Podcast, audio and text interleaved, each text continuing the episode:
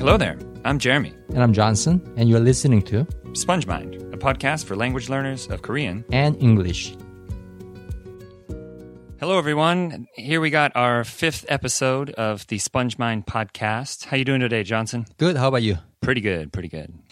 So today we have a kind of the mirror image, if you will, of our previous uh, episode. Last week we talked about the uh, well, politeness, formality, casual, informal, blah blah blah. That whole system, Jondaemal and Panmal in in uh, Korean, and we talked about it from the perspective of uh, helping people learning Korean to understand it, and also helping native Korean people to to understand it in a conscious way, so they can explain it to you know their language exchange partners or friends. Mm-hmm. So today we're coming at this issue from a similar yet equal opposite perspective whereas we would like anyone who's learning english listening to this podcast to understand this system about politeness in english and and how to properly respect one another with with the english language within the english language and also, for those of you who are native English speakers learning Korean listening to this, we'd like this to sort of help you to understand this in a more conscious way so you can explain it to Koreans if, if you're helping them learn. Right, right.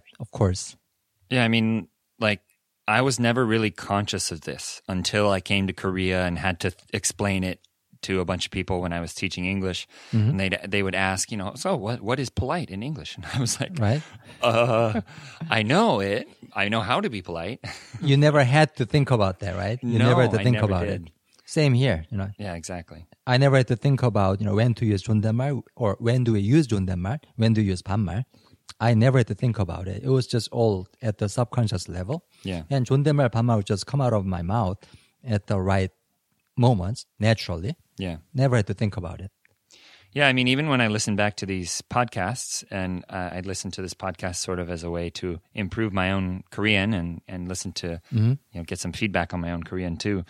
And when I'm listening to it, I notice that you are much better at using the the polite markers, the honorific markers, and the honorific form when speaking about someone else, like a third person or the audience. But that I notice I'm not very good at that. I accidentally use the lower form. Because I've been using them for 30 years. Yeah. Remember that? you got a head start there, man. Of course, a little bit, Yeah. tiny bit. just a, a tiny 25 years. Yep. so, yeah, so th- we want to bring this this system sort of into conscious light for those of you who are are native English speakers. So, as usual, we have uh, three points that we've prepared here that we're going to move through, and uh, and at the end we'll kind of wrap it up nicely, hopefully in uh, in a way that makes this all clear and and easy to understand. So, our first point here is the first impression that Korean people give off to at least to English speakers, because that's the only perspective I have. But Korean first impressions. That's our first point for today. Yep. So, in my experience, uh, the first impression I ever had of of Korean people, not necessarily Koreans who grew up in the states, because I, of course, I had Korean American Okay. Kyopo friends that in uh, in high school, and that was a little different. But my first impression of Korean people while I'm living here, especially, is that they are very nervous, awkward, and quiet Right. Around you, right? Around me, but around other foreigners too. There's Yeah. there's this sense of like of of nervousness of like oh, eh, um uh, like like it's to me I, it seems like extreme fear of making a mistake. You know, yeah, exactly. I think you put it exactly the right way. They are taking a test in their head. Yeah. When they're speaking English, they're taking an exam. Yeah. And so they can really focus on the person or the communication, the connection. All they're thinking about is you know, the fear of having to speak English, the fear of um, having to make as few mistakes as possible. Yeah, I, I agree, and I, I totally understand that. But I also think there's another dimension to this in that Korean people are kind of awkward, or quite awkward around each other in Korean too when they first meet, and there isn't any For an obvious reason. Yeah, there isn't any exam going on in their mind, you know, because obviously their grammar is perfect. But Yeah. there is this social sense of like walking on eggshells. You, you know what I mean? Just Yeah, kind yeah. of They're- tiptoeing, being very They're careful. very careful, they're very cautious. Yeah. Oh, am I going to offend this person? I think that sentence kind of sums it up. Am I going to offend this person? yeah. And I think we kind of talked about it a lot in the previous episode. 반말 versus 존댓말. Yeah, it's a very i- it's hard. It's really hard to get past that barrier in in Korea in Korean. Uh, it's it's hard to make that initial contact with someone in a way that is mutually understood and and Yeah. good and and nice, friendly. It's there's often 격식 that like wall almost it feels like there's this wall up in front. Of course, between two strangers. Yeah. So basically, for a Korean person to make a connection with another person, whether it's another Korean or a foreigner, non-Korean, mm-hmm. they need a foundation. They need a foundation of the existing relationship, the understanding of the nature of the relationship. And when that understanding is absent, when that existing re- relationship is absent, things get a lot more difficult for a Korean person. I mean, to use a very literal, to use a, an idiom very literally here, they're standing on thin ice. Yeah, exactly. I mean, they're very much there is a very thin, uncertain context, uh, understanding of the relationship Mm-hmm. in Korean within native, with among native Korean speakers as well. Right, right. I guess we are talking about a typical Korean person Yeah. rather than the entire Korean population living in the country. Of course, yeah. This, these are generalizations, and we we recognize that. Right. Yeah, of course. I've met plenty of Korean people that were not that way. Yeah. but there is a, there is a sort of a general, an average, the center of the bell curve, if you will. Right. I mean, it's interesting how people date too. Well, uh, you know, the weirdest thing ever to me when I first came here was Yeah. uh, sogeting, hearing about that, blind dating. Uh, blind date. Yeah. In Korea, it's so incredibly common here. Like, Yeah. if the majority of the time when I ask two people who are a couple, Mm-hmm. how did you meet? They'll say, oh, blind date. And Yeah. I think in the States, I've never heard that before. I don't know if I've ever met anyone who's met on a blind date Okay. the the prevalence of of blind dating in Korea is Yeah. sort of a, a a symptom of this wall that's up between two new people before they meet, and Precisely. It's correlated to you know, with the language, and um, and then when they speak English, it just adds another layer of complexity on there. Oh, I have to speak this new language, which I don't fully understand how to be polite. Yeah. Not only do I not understand the relationship, but I don't fully understand how to be polite in English. So it makes them ten times more awkward. I mean, being polite is such a big deal in Korean culture, Mm-hmm. especially between two people who are meeting for the first time or who are not very close to each other. Yeah, It kind of becomes a main social block yeah, amongst people. yeah, And I think Westerners need to understand that perspective. So when they meet a Korean person for the first time, and uh, that Korean person is not making enough eye contact, he's not even looking at you, she's not even looking at you, yeah. um, rarely talking, you shouldn't really assume that, hey, does this person dislike me? You know, it could be some other reason. Yeah, I think the major difference is that the cues that we look for as a native English speaker, at least, the cues that I look for, the signs that that person is likes me, wants to be my friend, is is comfortable. Those cues are different for Korean people than they are for at least native English speakers and English speakers that I've met in my life. So my it's like my radar is off. Yeah. You know, I I can't tell where they are. Are they? Do they Yeah. Hate me? Why do why are they avoiding my eye, my my eye contact? When people interact with you, they might be looking at your chest, right? Because uh, Sometimes. how tall are you? Oh yeah, um, uh, pretty tall. Yeah. That's, that's Yeah. private matter, so let's not bring it up. it's somewhere between four feet and nine feet. Yeah, Let's about leave it at no, that. I will say five and eight. Okay, that's a little. We'll narrow it down. yeah, so uh, you know, this is kind of slowly moving into the second point here, and I think Mm-hmm. uh, I'll I'll segue it with this this midway point Right. in that in in Western culture, at least, you don't have to be polite. There's no like widely accepted rule that you have to be polite. Right, If someone right. is impolite to you and says something rude, it's like, ah, that was rude, but not like, oh, what is happening to this world? you know, um, or like Yeah. you you can't do that. I feel like if you cross the politeness line in Korean, it's like heinous. It's a terrible crime Okay. uh, social crime. Whereas if you do it in English, it's like you know a, a misdemeanor, a small slap on the hand. Like that's not. I mean, I think what's really important in Western conversation culture is not politeness, but friendliness. Hmm. I think that's valued way more than politeness. Yeah. Of course, many Westerners are polite. I mean, many Westerners care about not offending the other person. Yeah. But they care far, far more about friendliness. yeah, That's what I noticed. yeah. So, our second point for this podcast is pol- politeness in Western culture. What is it? Or how do we do it? And I- I've thought about this a lot and I've tried to explain it uh, to my students who I've taught English here in Korea before.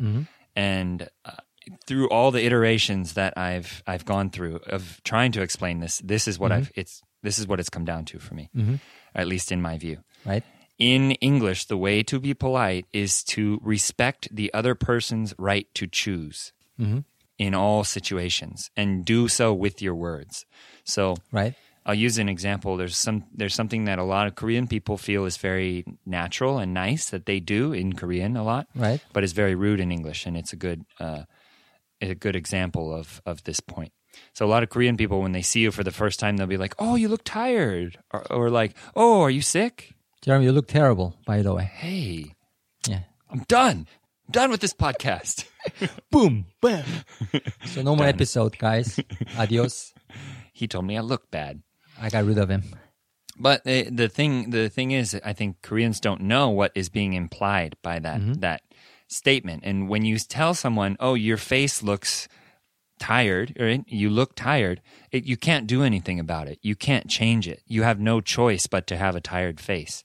So when I call it out and bring it into you know, bring it up in the conversation, you don't have a choice but to acknowledge it. And so I took away your right to choose whether you want to talk about it or not by mentioning it. Right, right. I mean, I would describe it as invasion of your space, your personal space. Yeah, that's a good point You know, looking ill or not looking ill or feeling under the weather or not. Yeah, It's really a private matter. It all not private, but it's a personal matter. yeah, And Koreans freely kind of get into that area, get into that space, and comment on it. yeah, And not just with 외국인, of course, it's uh, amongst Koreans too. yeah. Oh, 저기 피곤해 보여. Ti- 저, you look very tired, right? What's wrong, right? But it's a way of showing that you care about them.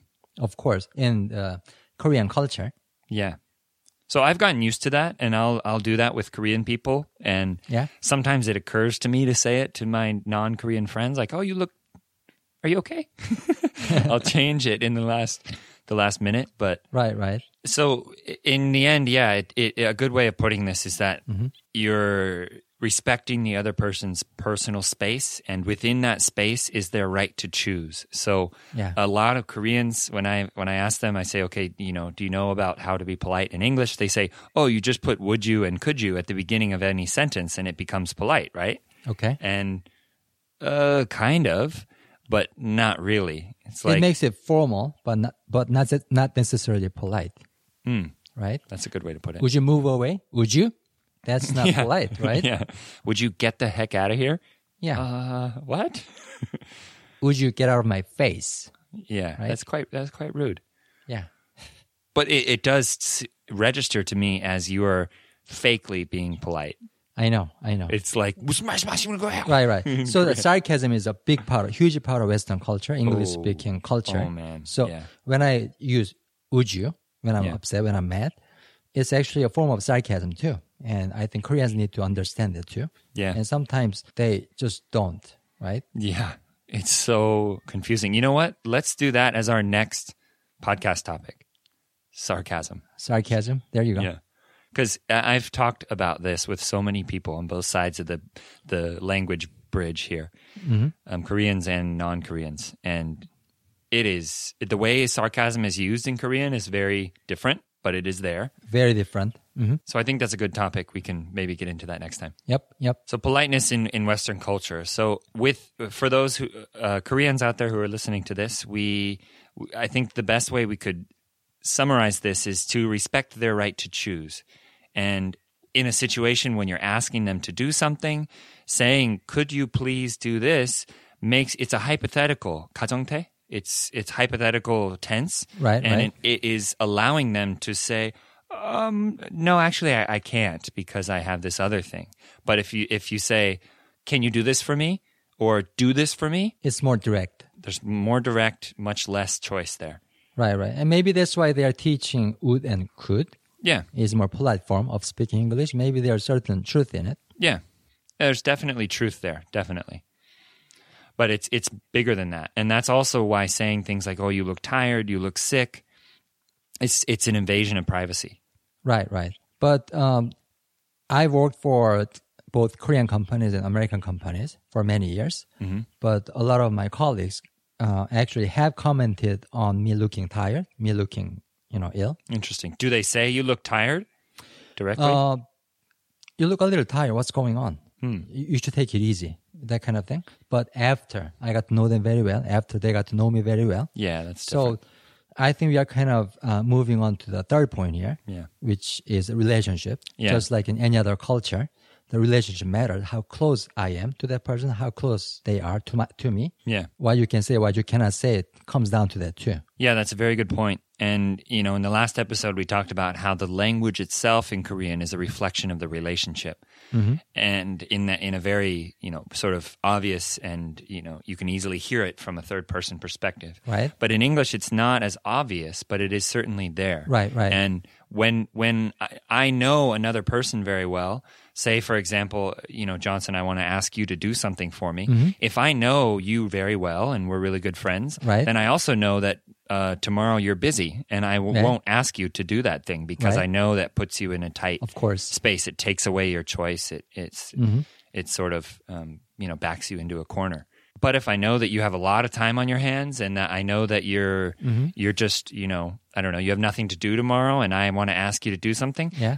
me asking you in that situation is showing that I understand your current situation. I understand and respect your personal boundaries, uh, your space, and your time. Right, right.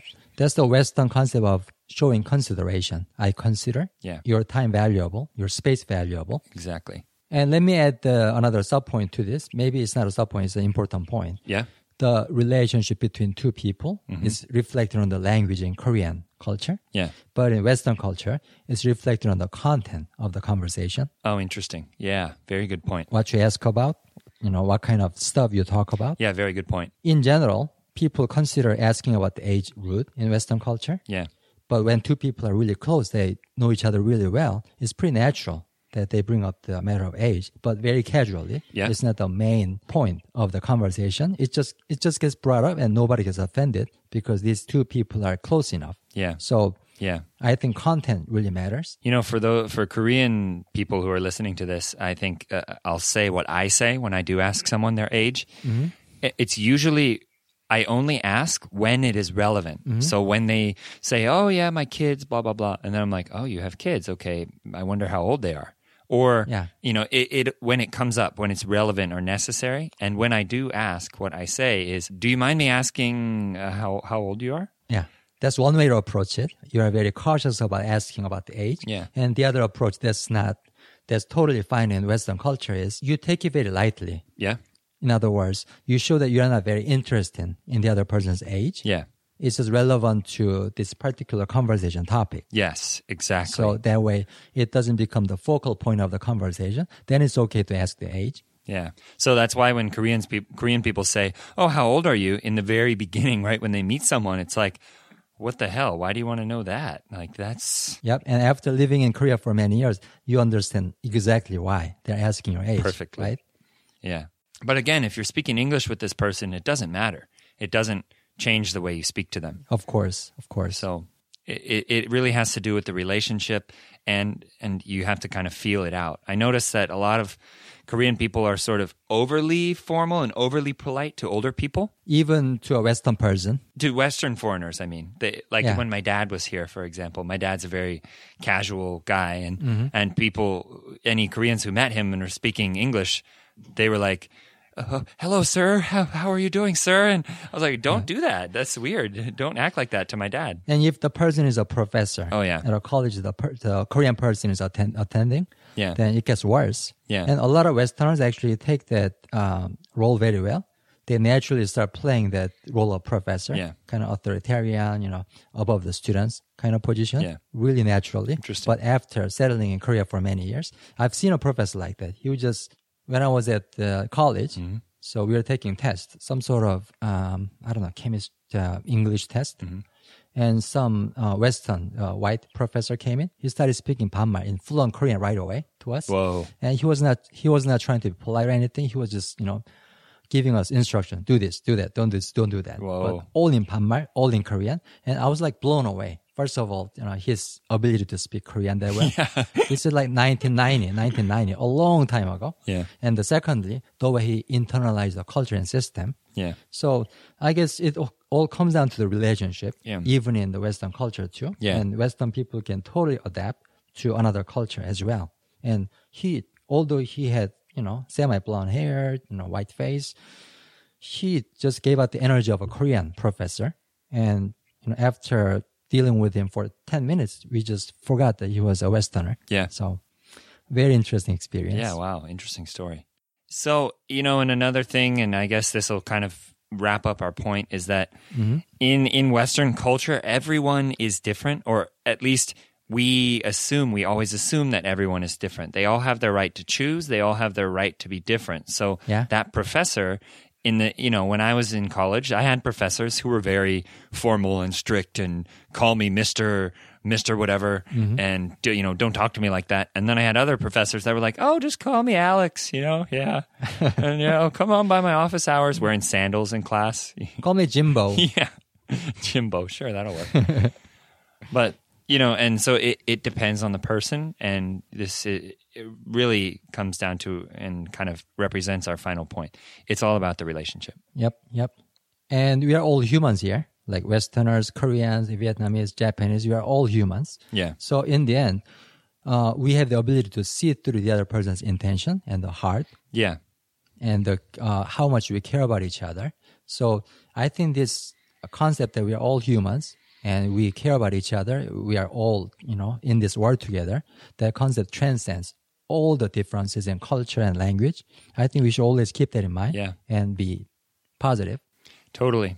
So for all of you English speakers out there who are learning Korean, uh, when you interact with Korean people, if you ever notice any of these things, or if you have noticed these things before, I think the best thing to do is to be more understanding than you normally would be. With with Right. you know, if I came up to you and said, "Hey, your face is is looking weird today," you know, you, you could you could eas- more easily think that I'm being rude, but be a little more Right. kind, a little more understanding, and open to to Korean people, and and sort of let them make these you know cultural mistakes if for lack of a better word these cultural let, let them learn through their experiences and and Yeah. in the end you know especially if this is in a language exchange type relationship that you have Right. give them feedback say oh it, um, i don't it doesn't bother me it's okay i understand but in western culture you shouldn't say things like you look tired right away or it's very weird to ask how old someone is right away Right, right. so Mhm. you know, you just let them know in a in a polite way, just like you would want to be told,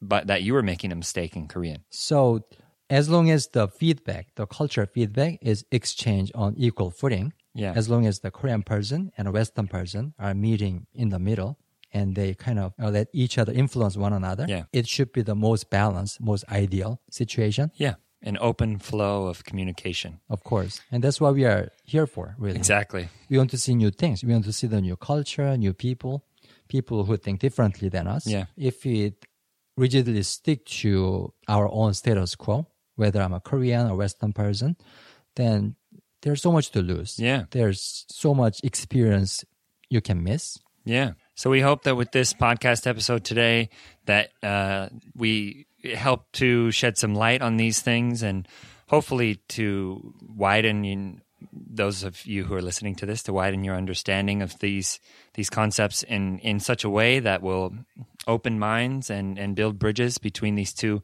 languages and cultures that John and Johnson and I are totally stuck right in between, um, holding hands on both sides.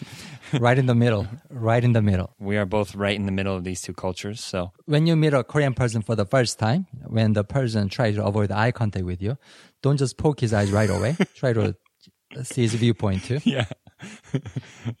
hey, look at me. look me in the eyes. Anyway, yeah, don't do that. That's that'd be a terrible thing Yeah, in any culture. in any culture. I, I wonder if there's a culture anywhere in the world where they greet by poking each other in the eyes. with sharp objects. Definitely not. Yeah, let me find the small knife first Yeah. to greet you Oh properly. 예. 잠깐만요. 예. 잠깐만요. Yeah. So thanks for listening to this episode today. Uh, for those of you who don't know, we have a YouTube channel that is at the moment uh, not quite as active as we'd like it to be. I'm working on that. Uh, hopefully, if you listen to this later, then uh, there will be some more videos up there. We have interviews of non Koreans learning Korean and Korean people learning English. And uh, the the name of that channel is SpongeMind TV. You can search on the YouTube. Um, you can find it on there on the interweb. And Yep. You can see us. yeah, you'll see us there. We're not very good at shooting videos, to be honest. We're not super pros or anything, but we try to capture the Why not? We- moments. We share our needs Yeah, at least. so we made some our hairy needs. mistakes, but um, hey, that's what language learning is about too. So thank you, language learners, for listening. If you have any comments or questions that you'd like to follow up with this, feel free to comment on our SpongeMind uh, SoundCloud page or on our SpongeMind Twitter. I think that's all we got for them today. Anything else, Johnson? You know, I enjoy the conversation. I mean, the culture stuff is always the most entertaining topic to talk about, Yeah. at least for me. They, you can't separate the culture from the language, and as language learners, we are also cultural learners. So, Yep. so here we are, walking down the path together. Everyone, enjoy your journey, and we'll see you next time.